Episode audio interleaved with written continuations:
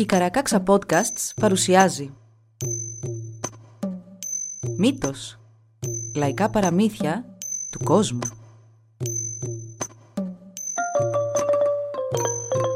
Κάποιες ιστορίες μπορεί για κάποιους να περιλαμβάνουν ευαίσθητο υλικό.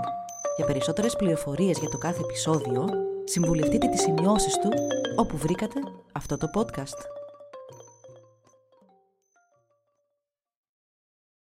Ο κεραυνός, το κουνούπι και η εκλοπή της φωτιάς. Λέγεται πως στον βορρά υπήρχαν πολλοί πρώτοι άνθρωποι. Σε κάποια από τα σπίτια τους ζούσαν πολλοί από δάφτους και μια μέρα βγήκαν για κυνήγι. Ένας από αυτούς δεν είχε γυρίσει μέχρι που νύχτωσε.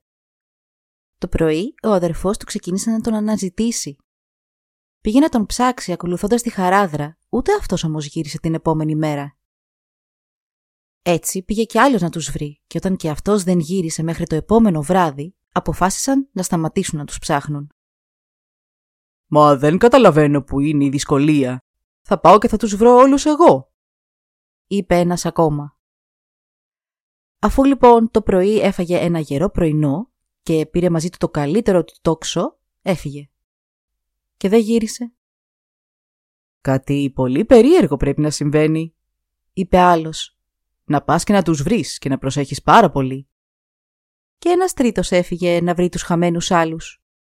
Ούτε κι αυτός όμως γύρισε. «Κάποιος προσπαθεί να μας εξαλείψει», είπαν οι άνθρωποι.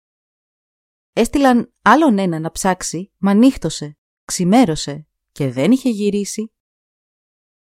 Ο πατέρας ενός είπε «Να πας και να είσαι προσεκτικός όσο ποτέ άλλοτε και τον έστειλε και αυτόν.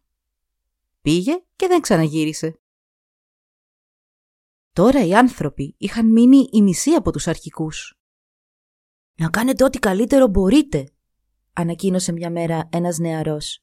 «Μα τι μπορεί να φταίει για αυτό που μας συμβαίνει; Θα πάω κι εγώ να δω», συνέχισε. «Αν δεν γυρίσω, εσείς να συνεχίσετε όπως μπορείτε, αγαπημένε μου λαέ. Μα τι μπορεί να συμβαίνει εκεί έξω; Περιφερόμαστε εδώ και εκεί σε αναζήτηση τροφής, κυνηγάμε και κάποιος που δεν ξέρω ποιος μας βλέπει και μας κάνει κακό. Τι πλάσμα μπορεί να είναι αυτό, είπε ο νεαρός. Πήγε και δεν ξανάρθε. Πήγε κι άλλος μετά από αυτόν και ούτε αυτός ξαναγύρισε. Τότε ο γυρεός των ανθρώπων είπε «Θα πάω κι εγώ στο τέλος, αλλά πρώτα να πας εσύ». Έτσι, ο τελευταίος τους και ζωντανός πήγε σε αναζήτηση των άλλων και δεν ξαναγύρισε. Κίνησε να πάει και ο γυρεός. «Εσύ να μείνεις και να μην αφήσεις το παιδί να απομακρυνθεί από το χωριό», είπε στη μεγαλύτερη αδερφή του. Ο γυρεός δεν γύρισε, αφήνοντας τους δύο τελευταίους ανθρώπους. «Πρέπει να μένεις μέσα και να μην περπατάς έξω, ακούς» είπε η γυναίκα. Ό,τι και αν είναι αυτό που μας καταστρέφει δεν το γνωρίζουμε, οπότε μην βγεις έξω. Να μένεις και να παίζεις εδώ δίπλα να σε βλέπω πάντα, συνέχισε αυστηρά και γεμάτη στενοχώρια. Εντάξει, της απάντησε το παιδί. Μια μέρα του είπε «Πήγαινε να φέρεις καυσόξυλα». Και το παιδί πήγε. Πήγαινε και ερχόταν κουβαλώντας το ένα κούτσουρο μετά το άλλο. Ήταν μικροκαμωμένος, αλλά τα κούτσουρα που έφερνε ήταν μεγάλα και βαριά. Η γυναίκα τον ξαναέστειλε. «Μην κουβαλάς όμως τόσο μεγάλα ξύλα, μπορεί να πάθεις τίποτα». Πήγε πάλι το παιδί για ξύλα και η γυναίκα του φώναξε. «Μην απομακρυνθείς!» Μα το αγόρι αυτή τη φορά πήγε λίγο πιο μακριά να βρει ξύλα και έφερε μαζί του ένα τεράστιο κούτσουρο όλο σάρκα και φλοιό. «Δεν σου είπα να μην ξανακουβαλήσεις τόσο μεγάλα κομμάτια ξύλου» Μπορεί να τραυματιστείς το στέρνο σου, δεν καταλαβαίνεις. Να μην υπακούς όταν σου μιλάω. Τον μάλωσε. Η ιστορία μας λέει πως τα μάτια του αγοριού ήταν αρκετά μεγάλα. Παρόλο μικρός θα πάω και εγώ να δω, σκέφτηκε και τότε ανακοίνωσε δυνατά γουρλώνοντας τα μεγάλα του μάτια. «Τι, τι μπορεί να μας το κάνει αυτό. Αδερφή μου, θέλω να πάω να δω κι εγώ». Τι λόγια είναι αυτά. Σου έχω πει να μην λες τέτοιες τρέλες. Την επόμενη μέρα τον έστειλε να φέρει ξύλα και αυτή τη φορά το αγόρι γύρισε κουβαλώντας ένα ολόκληρο νεκρό δέντρο. Η αδερφή του, έκπληκτη, σκέφτηκε. «Μα πώς μπορεί και κουβαλά τόσο βαριά αντικείμενα» και ανησυχώντας συνέχισε να σκέφτεται. «Είναι τόσο μικρός και όμως μπορεί και φορτώνεται τόσο μεγάλα πράγματα». Το επόμενο πρωί το αγόρι βγήκε έξω να περπατήσει. Περπάτησε και ακολουθώντας την άκρη της χαράδρας κατέληξε σε ένα μεγάλο και επίπεδο μέρος. Παντού γύρω του υπήρχαν ανθρώπινα απομεινάρια και οστά. Σαστισμένο, το αγόρι έμεινε να κοιτά γύρω του με το στόμα ανοιχτό. Τότε, από το πουθενά, τον πλησίασε ένας άνδρας. «Τι κάνεις εδώ» «Τίποτε», απάντησε το αγόρι. «Παλεύουμε» «Ναι», απάντησε το αγόρι και οι δυο τους άρχισαν να παλεύουν. Τότε ήταν που το αγόρι σκότωσε τον σαβράνθρωπο. Μετά γύρισε σπίτι του.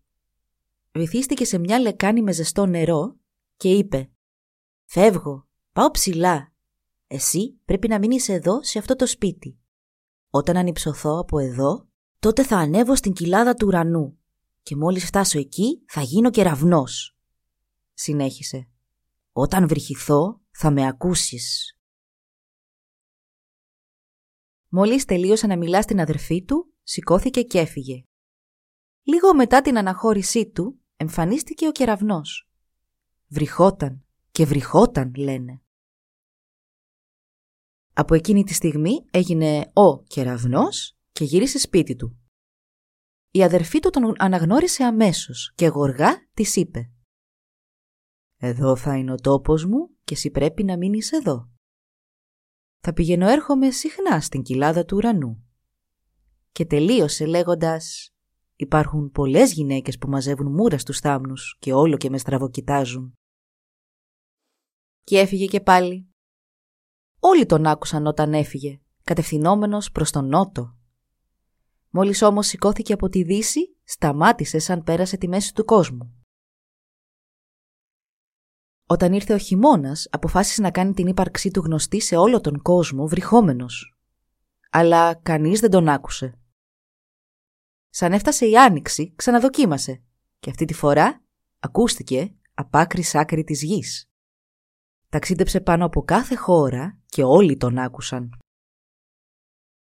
Επέστρεψε στον τόπο του, από εκεί από όπου είχε ξεκινήσει ήταν φθινόπορο όταν έφτασε στον τόπο που λέγεται ότι δεν κατάφερε να κάνει τους ανθρώπους να τον ακούσουν. Πέρασε έτσι όλον τον χειμώνα μέχρι που έφτασε η άνοιξη. Ήταν ο καιρός που ο κεραυνός του θα ακουγόταν και πάλι και έτσι και έγινε. Βρυχήθηκε και ακούστηκε και άρχισε πάλι το ταξίδι του σε ολόκληρο τον κόσμο, φωνάζοντας τον κεραυνό του μέχρι που πέρασε και το καλοκαίρι. Και τότε όλοι πια τον ήξεραν. Έπειτα, το φθινόπορο γύρισε πίσω στον τόπο του και έμεινε εκεί.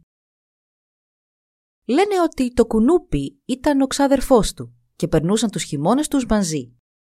Όταν ερχόταν η άνοιξη, οι δυο τους ετοιμάζονταν να ξεκινήσουν και συζητούσαν. «Από πού να ξεκινήσουμε να θρεφόμαστε σκοτώνοντας κάτι» «Νομίζω ότι οπουδήποτε είναι καλά για εμένα. Δεν έχω κάποια προτίμηση». «Εντάξει λοιπόν», απάντησε ο κεραυνός και ξεκίνησε πρώτος. Σε ακολουθώ. Ο κεραυνός βρυχήθηκε και τα παιδιά του ξεχύθηκαν προς όλες τις κατευθύνσεις με τη μορφή βροχής. Και όταν γύρισαν σπίτι και παρέμειναν εκεί, η βροχή σταμάτησε παντού. Σε αυτόν τον κόσμο το χορτάρι φαινόταν τόσο χαριτωμένο καθώς μεγάλωνε. Τότε κατέβηκε σε αυτόν τον κόσμο και το κουνούπι. Ήδη αρκετοί άνθρωποι τον κατοικούσαν και το κουνούπι πήγαινε και τους ρουφούσε το αίμα μέχρι να γεμίσει την κοιλιά του και μετά πετούσε μακριά. Έπαιρνε αυτό το αίμα και όταν το έφερνε στα παιδιά του, αυτό είχε πάρει τη μορφή ενός μικρού κομματιού κρέατος και τους το μοίραζε. Το καθένα έτρωγε από ένα κομμάτι και αυτό ήταν όλο. Το πρωί το κουνούπι σηκώθηκε και κατέβηκε πάλι ανάμεσα στους ανθρώπους που τώρα ήταν περισσότεροι. πήγαινε από τον έναν στον άλλον και τους ρουφούσε το αίμα. Στη συνέχεια έκανε πάλι τη μακριά διαδρομή της επιστροφής μέχρι τα παιδιά του. Μόλις έφτανε εκεί, το αίμα είχε γίνει κρέα στην κοιλιά του. Τότε έδειξε στα παιδιά του πώς να το ψήσουν. Αφού το έκαναν, το κουνούπι τους το μοίρασε. Ο κεραυνός ρώτησε «Πού το βρήκες το φαγητό» Τόσο καιρό κυνηγώ, μα δεν έχω καταφέρει να σκοτώσω τίποτα. Μα το κουνούπι παρέμεινε σιωπηλό και δεν είπε κουβέντα. Φοβήθηκε γιατί σκέφτηκε «Αν παραδεχτώ τι κάνω, θα το βρει κακό. Καλύτερα να παραμείνω σιωπηλός. Έτσι το κουνούπι δεν είπε τίποτα και απλά έφυγε. Το επόμενο πρωί το κουνούπι κατέβηκε από την κοιλάδα του ουρανού στον κόσμο για να αρχίσει το κυνήγι του εδώ και εκεί. Αντίθετα, ο κεραυνός είχε βγει για κυνήγι κάπου εντελώς αλλού, στην κοιλάδα του ουρανού λέγεται. Το κουνούπι όμως, κυνηγώντας τον τόπο των θνητών, σύντομα γέμισε την κοιλιά του και πήρε τον δρόμο του γυρισμού. Έφτασε, έψησε το γεύμα για να ταΐσει τα παιδιά του και έμεινε εκεί το βράδυ. Βλέποντας αυτό να συμβαίνει καθημερινά, ο κεραυνός είπε στο κουνούπι. Προέρχεσαι από έναν πολύ καλό τόπο και έχεις βρει και καλόν τόπο να κυνηγάς. Ας πάμε εκεί. Θα ταξιδέψουμε και θα εγκατασταθούμε στην ακτή. Από εκεί θα ταξιδεύω πια σε όλον τον κόσμο. Έτσι, από τον νότο, ταξιδεύοντας στην ακτή, έχτισαν το τρανό του σπίτι, σπίτι σάουνα μάλιστα, και έμειναν εκεί. Από αυτό το σπίτι έβγαινε τώρα το κουνούπι για το κυνήγι του. Ταξίδευε και ταξίδευε μέχρι που έφτασε σε μια πελώρια πεδιάδα. Έψαξε εδώ και εκεί και βρήκε ανθρώπους που έμεναν τριγύρω εκεί. Τους ήπια το αίμα και γύρισε πίσω σπίτι του. Ο κεραυνός όμως είχε ήδη γυρίσει από το δικό του με άδεια χέρια και ήταν εκεί και περίμενε το κουνούπι. Σαν είδε το κουνούπι με το κρέας που είχε φέρει, το ρώτησε «Πού το βρήκες» Μα το κουνούπι παρέμεινε σιωπηλό. Έφτασε και το φθινόπορο. «Ας μείνουμε εδώ και τον χειμώνα», είπε ο κεραυνός. «Πολύ καλά», απάντησε το κουνούπι. Έτσι, όταν έρθει πάλι άνοιξη, θα βγούμε και θα σκοτώσουμε και θα φάμε ό,τι τραβάει η ψυχή μας. Ό,τι επιθυμήσουμε, είπε με ενθουσιασμό ο κεραυνός. Έτσι έμειναν στον κόσμο αυτόν τον χειμώνα και όταν ο κόσμος έγινε πολύ κρύος και άρχισαν οι δυο τους να κρυώνουν πολύ, «Τόπος στον οποίο ο χειμώνας είναι τόσο κρύος δεν είναι καθόλου καλός», είπε πρώτος ο κεραυνός. «Είναι χειμωνιάτικος τόπος και αυτό δεν είναι καλό. Εσύ βλέπεις πουθενά φαγητό» ρώτησε το κουνούπι. «Για να ρίξω μια ματιά», απάντησε αμέσως το κουνούπι και άρχισε να σκέφτεται. «Τι να κάνω; Μου μιλά λες και ξέρει και με θεωρεί πολύ κακό. Αν του πω που βρίσκω φαγητό, είναι πολύ πιθανό όλοι οι άνθρωποι να πεθάνουν. Οπότε καλύτερα να μην πω τίποτα. Έτσι θα μείνουν και άνθρωποι να τσιμπήσω και να πιω το αίμα τους. Να επιβιώσω. Ενώ άμα του πω που βρίσκω τόσο καιρό φαγητό, θα αρχίσει και αυτός να τους κυνηγά και θα τους εξαφανίσει τελείως. Και τότε θα πεινάσω. Σκεφτόταν και σκεφτόταν το κουνούπι, μέχρι που αποφάσισε να μην πει τίποτα στον κεραυνό. Και έμειναν και εκείνον τον χειμώνα εκεί, μέχρι που ήρθε η άνοιξη και ο γεροκεραυνός ρώτησε το κουνούπι. Ακόμη κάνει πολύ κρύο σε αυτόν τον τόπο και ας πλησιάζει η άνοιξη. Αναρωτιέμαι αν υπάρχουν τίποτα αθνητοί εδώ κοντά. Βλέπεις κανέναν; Όχι, όχι, δεν έχω δει κανέναν, απάντησε το κουνούπι. Α, αναφώνησε τότε σαν να κατέβασε ιδέα ο κεραυνός. Τον χειμώνα κάνει κρύο και αν υπάρχουν τίποτα άνθρωποι εδώ κοντά, σίγουρα θα έχουν ανάψει φωτιές να ζεσταθούν. Να τους κλέψουμε τη φωτιά για να μπορούμε κι εμείς να μένουμε εδώ άνετα τις κρύες μέρες του χειμώνα. Όχι, είπε απότομα το κουνούπι. Λες πολύ κακά πράγματα. Δεν πρέπει να πειράξουμε τους θνητούς. Πρέπει να είμαστε καλοί. Μην λέγοντας τίποτα άλλο, παρέμειναν έτσι, ώσπου ήρθε και η άνοιξη. Λένε ότι ο κεραυνός εξόρμησε και άρχισε να επιτίθεται και να τρώει ό,τι έβρισκε μπροστά του. Και το κουνούπι βγήκε για κυνήγι. Καθώς ο κεραυνός βρυχόταν, ο κόσμος όλος σύωταν. Το κουνούπι βρήκε μπόλικη τροφή και επέστρεψε με το μικρό του κομμάτι κρέας. Ο κεραυνός ταξίδεψε και ταξίδεψε, ως ότου, μόλις γύρισε επιτέλους, ανακοίνωσε. Είδα ανθρώπους σαν και μένα που έχουν φωτιά. Αν την κλέψουμε, μόλις ξαναέρθει ο χειμώνας, δεν θα υποφέρουμε όπως πέρσι. Δεν μιλάς καλά. Μην τους ταλαιπωρήσεις. Άσε τους ήσυχους. Μην τους αφήσεις έτσι στη μοίρα τους απροστάτευτους. Σαν έρθει ο χειμώνας, κάτσε εσύ να παγώνεις. Διαφώνησε ο κεραυνός. Αλλά εγώ δεν θέλω να υποφέρω άλλο. Θα πάω και θα κλέψω τη φωτιά, είπε αψηφώντας το κουνούπι, το οποίο τώρα έβραζε από θυμό. Σκέφτηκε «Μεγάλο κακό θα γίνει αφού δεν με ακούς. Μόνο με την επιβίωση των θνητών μπορώ κι εγώ να κρατήσω τα παιδιά μου ζωντανά. Αλλά μιας και διαφωνούμε τόσο, θα κρατήσω κι εγώ τις αποστάσεις μου». Το επόμενο πρωί το κουνούπι πήγε να κυνηγήσει. Ταξίδεψε μέχρι που βρήκε ανθρώπους, τους ήπια το αίμα και πήρε τον δρόμο του γυρισμού. Έφτασε σπίτι του, έψησε το κρέας και τάισε τα παιδιά του. «Πού το βρήκες αυτό» τον ρώτησε ο κεραυνός σαν γύρισε και εκείνος. «Θα σου πω», απάντησε αυτή τη φορά το κουνούπι. «Αλλά μόνο αν δεν σκοτώσεις πολλούς». «Πολύ καλά», το διαβεβαίωσε ο κεραυνός. Δεν θα σκοτώσω πολλούς, απλά αρκετούς. Τότε θα σου πω το πρωί, απάντησε το κουνούπι. Το πρωί, αφού σηκώθηκαν και οι δυο τους για το καθιερωμένο τους κυνήγι, το κουνούπι είπε στον κεραυνό να πάει στην αντίθετη κατεύθυνση από ό,τι θα πήγαινε εκείνο. Το κουνούπι πήγε εκεί που πήγαινε πάντα. Ήπιε όσο αίμα ήθελε και το μετέφερε πίσω μέσα στην κοιλιά του. Τάισε και τα παιδιά του. Γύρισε μετά και είπε στον κεραυνό. Αυτό το έκανα σκοτώνοντας ένα δέντρο. Ένα στιτό ράμινο δέντρο. Δεν το έκανα και σε πολλά. Μόλις τελείωσα με ό,τι το έκανα, το έφερα σπίτι. Το έφαγα και αυτό ήταν όλο. Τώρα μπορείς να το κάνεις κι εσύ. Εντάξει, είπε ο κεραυνός. Αλλά τους θνητούς να μην τους πειράξεις. Επέμεινε το κουνούπι. Αν σκοτώσεις έναν, καλώς. Αλλά αυτό θα σου φτάνει. Πολύ καλά, είπε ο κεραυνός. Μόλις λοιπόν βγήκε το φως της ημέρας, άλλη μια μέρα κυνηγιού ξεκίνησε. Το κουνούπι πήγε και ήπια αίμα και γύρισε. Τότε ακούστηκε ένα βουητό σε όλον τον κόσμο που όμοιό του δεν είχε ξανακουστεί. Σύστηκε όλη η γη. Έχοντας στήσει το αυτί του προσεκτικά να δει τι θα ακολουθούσε, επέστρεψε σπίτι και ο κεραυνός.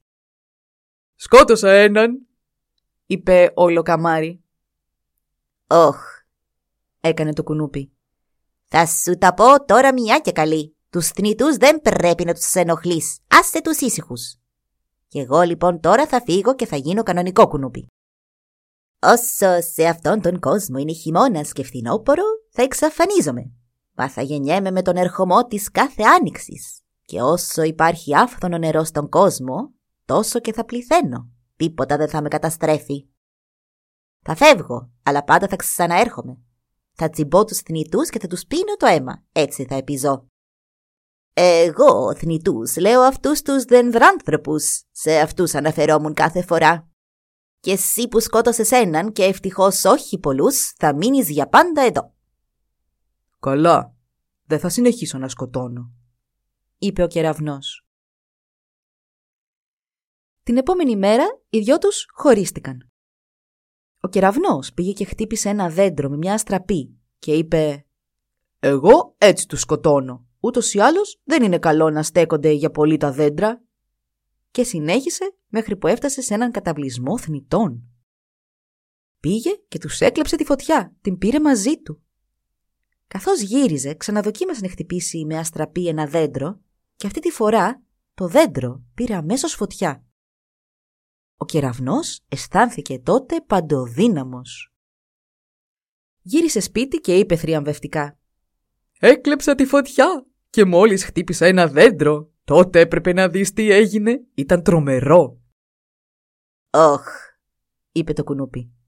Ήταν η καλύτερη συμβουλή που μπορούσα να σου δώσω όταν σου είπα να μην κάνεις κάτι τέτοιο. Θα μείνω μαζί σου μόνο άλλη μία μέρα για να σιγουρευτώ ότι δεν θα ξανακάνεις κουταμάρες. Το επόμενο πρωί, αφού ο κεραυνός έφυγε, το κουνούπι έμεινε σπίτι και μάζεψε τα μπουγαλάκια του να φύγει. Καθώς έφευγε σκεφτόταν Θα λένε ότι τότε παλιά το κουνούπι μάλωσε με τον ξάδερφό του και θυμωμένο άφησε πίσω του τους θνήτους. Έτσι θα λένε οι άνθρωποι για εμένα όταν θα μιλάνε για τα παλιά. Σκεφτόταν και ξανασκεφτόταν.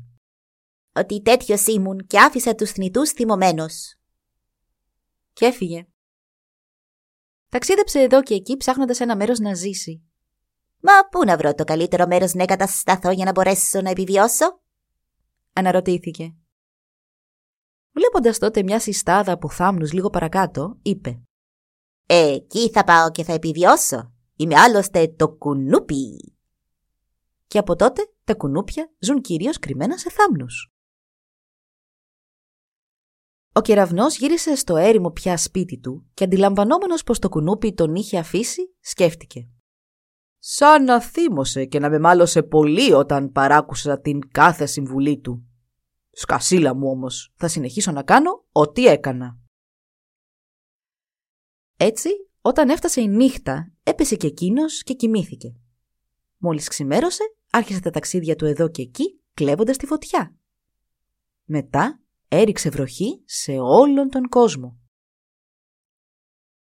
Περίμενε για λίγο να καθαρίσει το τοπίο και να αρχίσουν πάλι οι κανονικές ασχολίες των θνητών και τότε παρατήρησε να εμφανίζονται φωτιές και να σηκώνεται καπνός στον αέρα. Πήγε και έκλεψε όλες τις φωτιές των ανθρώπων μέχρι που δεν είχε μείνει ούτε μία πια. Την πήρε όλη σπίτι μαζί του και έμεινε εκεί. Τώρα ήταν πολύ ευχαριστημένος. Το σπίτι του, καθώς και ο ίδιος, ήταν πολύ ζεστό και άνετο. Είπε να πάρει κάποιον στη δούλεψή του και έτσι ρώτησε εδώ και εκεί. Μόλις έφτασε να ρωτήσει και τον Ποσβόσεμ, εκείνος του είπε απαλά. «Εγώ δεν κοιμάμαι ποτέ, είμαι πάντα χωρίς ύπνο». Ο κεραυνός τον πλήρωσε με χάντρες και του φόρεσε ένα χάντρινο κολλιέ γύρω από τον λαιμό του. Έτσι, ο Βοσβόσιμ έμεινε με τον κεραυνό και έκατσε δίπλα στην τρύπα του καπνού, μιλώντας ασταμάτητα. Τώρα, σε όλες τις χώρες και όπου υπήρχαν θνητοί, κανείς δεν είχε φωτιά και κανείς δεν μπορούσε να φτιάξει φωτιά. Έτσι, μαζεύτηκαν πολλοί αρχηγοί και αποφάσισαν να καλέσουν σε βοήθεια τον Τόγιασκόμ, τον άνθρωπο πουλί. Όταν οι κυνηγοί έφερναν πίσω σκοτωμένα ελάφια, το πουλί αυτό κοιτούσε έντονα και για αρκετή ώρα τη σάρκα τους, μέχρι η επιφάνειά της να αρχίσει να γίνεται λίγο γκρίζα. Οπότε τότε οι αρχηγοί του φώναζαν. «Αρκετά τώρα!» Αλλά έτσι μαγειρεμένο έτρωγαν μόνο οι αρχηγοί το φαγητό τους. Ο υπόλοιπος κόσμος έτρωγε τα πάντα ομά ακόμα. Ο αρχηγός Κογιότ είπε τότε. «Δεν είναι σωστό να τρώω εγώ έτσι το φαγητό μου και όλοι οι άλλοι να το τρώνε ομό». «Δεν μιλά σωστά», του είπαν οι υπόλοιποι αρχηγοί. Έτσι είναι τα πράγματα και δεν κάνεις καλά να τα αμφισβητείς. Αποφάσισαν μετά όλοι οι άνθρωποι να γυρίσουν τον κόσμο, μπας και δουν πουθενά καπνό φωτιάς. Μα καπνό δεν είδαν πουθενά. Βγήκαν και τη δεύτερη μέρα να βρουν καπνό και φωτιά, αλλά πάλι τίποτα. Κατά τη διάρκεια αυτής της αναζήτησης, δύο σαυράνθρωποι, αδέρφια, παρακολουθούσαν από κοντά μια σάουνα. Το επόμενο πρωί πήγαν και βρήκαν τους υπόλοιπους ανθρώπους και είπαν «Στην ακτή, εκεί είδαμε καπνό». Ο Κογιότ σήκωσε μια χούφτα χώμα και το πέταξε στα μάτια των αδερφών. «Ανοησίες! Τίποτα δεν είδατε στην ακτή», είπε θυμωμένα. «Και πώς να δείτε που τα μάτια σας είναι έτσι». «Πάντα τέτοιος είσαι», του φώναξε ο αδερφός του. «Γιατί είσαι πάντα τόσο κακός με τους άλλους». Μα αυτοί οι δύο λένε ψέματα. Τίποτα δεν είδαν. Συνέχισε ο Κογιότ. Έφτασε και ένας από τους σοφότερους αρχηγούς και ξαναρώτησε τα αδέρφια. Αλήθεια είδατε καπνό; Ναι, έχει καπνό στην ακτή. Όλοι οι αρχηγοί τότε πλησίασαν την ακτή και πράγματι μια δέσμη καπνού σαν μοναχικό δέντρο υψωνόταν στο βάθος. Έχοντας δει την αλήθεια, οι αρχηγοί άρχισαν να επιστρέφουν και να διαλαλούν τι είχαν δει. Μαζεύτηκαν τότε όσο περισσότεροι άνθρωποι μπορούσαν σε ένα μέρος και οι αρχηγοί έβγαλαν όλοι μαζί λόγο. «Κάνετε ό,τι καλύτερο μπορείτε. Πρέπει να πάρουμε τη φωτιά πίσω. Φέρτε εδώ τους δυνατότερους και τους γρηγορότερους που έχετε στους λαούς σας». Η προσταγή μετά από αυτό ήταν σαφής. Θα έπρεπε με κάποιον τρόπο, κρυφά και γρήγορα, να μπουν στη σάουνα και να πάρουν τη φωτιά. Ένας-ένας προσπάθησαν, μα όλοι τους απέτυχαν, αφού κάθε φορά κάτι έκαναν λάθος και γίνονταν αντιληπτοί. Τελευταίος όλων δοκίμασε και ο ποντικός. Κατάφερε να μπει μέσα και να βγει χωρίς να τον πάρει είδηση κανείς. Την επόμενη μέρα τα καλά νέα είχαν ταξιδέψει από άκρη σ' άκρη και κάθε λογής κόσμος άρχισε το ταξίδι του προς τη σάουνα. Τα ελάφια πήραν το δρόμο προς τα εκεί, οι λαγοί, οι σκύλοι, τα ποντίκια, οι αλκιόνες, κάθε λογής άνθρωποι. Το φίδι πήγε, ο ασβός, ο οποίος μάλιστα πήρε μαζί του και μια φλογέρα. Ταξίδευαν και ταξίδευαν, ώσπου στα μισά είπαν να κατασκηνώσουν για τη νύχτα, πλησιάζοντας αρκετά ο ένας τον άλλο, να κρατηθούν ζεστά. Μόλις έπεσε η νύχτα, ο Οσουοσίμ άρχισε τη φλιαρία του. «Είμαι αυτός που δεν κοιμάται ποτέ. Είμαι ο άϊπνος άνθρωπος. Είμαι Οσουοσίμ. Ος, ος, ος, ος, ος, ος, ος. Είμαι αυτός που όλα τα βλέπει. Είμαι ο παντοθωρητής. Οι άνθρωποι τότε φώναξαν τον ποντικό. Ένας αρχηγός είπε «Εντάξει, τώρα νομίζω πως όλοι μέσα κοιμούνται». Κίνησε λοιπόν ο ποντικός για τη σάουνα ήσυχα και προσεκτικά. Μπήκε στο σπίτι και κοίταξε τον Βοσφοσίμ στα μάτια. Ήταν κλειστά, αλλά παρόλα αυτά μιλούσε ασταμάτητα. Ένας άνδρας που φορούσε χάντρες, καθόταν δίπλα στη φωτιά και όλο μιλούσε. Ο ποντικός ανέβηκε πάνω του και, μασουλώντας καλά, έβγαλε το κολλιά από χάντρες και το έκλεψε. Ο Βοσβοσίμ συνέχισε τη φλιαρία του ακάθεκτος. «Είμαι ο Μέγας Βοσβοσίμ και δεν κοιμάμαι ποτέ». Ο ποντικός συνέχισε να περιφέρεται στο σπίτι και είδε πως όντως όλοι μέσα εκεί κοιμόντουσαν. Περνώντας προσεκτικά μέχρι την άλλη μεριά του σπιτιού, μασούλησε και κατέστρεψε εντελώς την ποδιά της κόρης του κεραυνού. Στη συνέχεια έβαλε μέσα στη φλογέρα μπόλικα κάρβουνα και πήγε αμέσως να βρει τους υπόλοιπους ανθρώπους που τον περίμεναν έξω. Τα μοιράστηκαν. Το ελάφι έβαλε κάποια κάρβουνα στο γόνατό του και κίνησε να φύγει. Ο σκύλος έβαλε μερικά κάτω από το αυτί του και έφυγε κι αυτός. Εκείνη τη στιγμή ξύπνησε και ο κεραυνός γκρινιάζοντας. «Γιατί η φωτιά μου δεν ζεσταίνει όπως πριν» Ξύπνησαν όλοι στο σπίτι και ευθύς ο γεροκεραυνός και οι δυο του κόρες ετοιμάστηκαν για να καταδιώξουν τους κλέφτες. Μα οι ποδιές τους ήταν κατεστραμμένες και έτσι έπρεπε να μείνουν πίσω να τις επιδιορθώσουν. Μόλις το έκαναν και αυτό, άρχισαν να κυνηγούν τους φυγάδες. Όλη η γη σύστηκε. Φαινόταν πως ερχόταν μια μεγάλη βροχή μια βροχή που όμοιά της δεν είχε ξαναδεί κανείς. Το ελάφι τότε έριξε όλο του το φορτίο πάνω στον κέδρο. Λίγο παρακάτω, ο σκύλος έριξε το δικό του στον θάμνο Σαμπούκου. Συνέχισαν να τρέχουν να ξεφύγουν και λίγο πριν τους φτάσουν οι διώκτες τους, πέταξαν τη φλογέρα μέσα στην καστανιά. Έτσι τώρα έτρεχαν με την ελπίδα ότι ίσως κάτι να είχε απομείνει μέσα στη φλογέρα.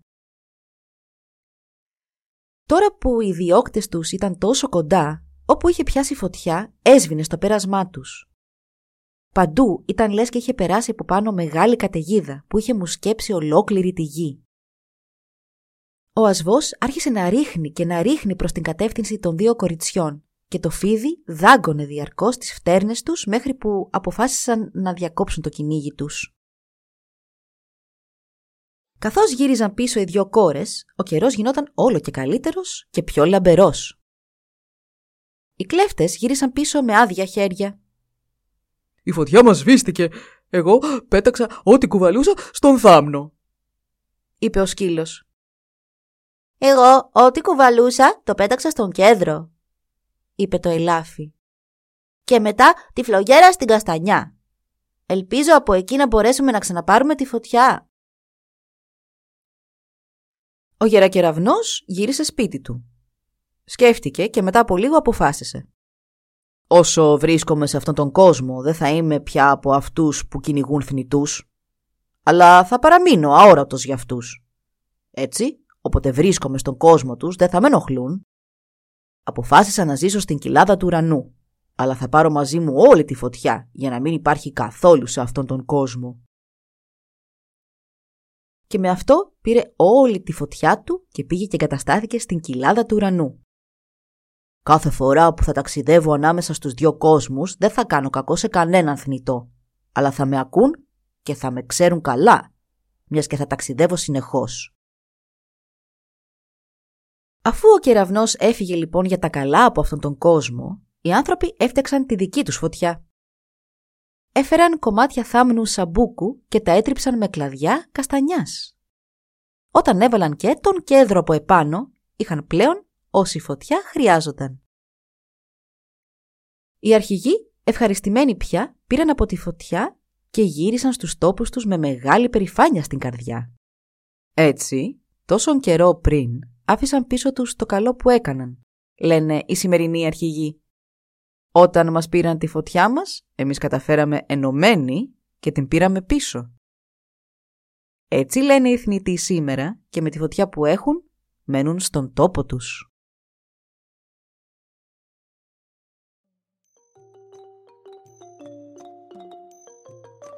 Εδώ λοιπόν η ιστορία μας έλαβε τέλος. Μπορείτε να μας βρείτε στην ιστοσελίδα www.karakaksa.org για να μας ακολουθήσετε και να μας υποστηρίξετε. Σας ευχαριστούμε που μας παρακολουθήσατε. Γεια σας!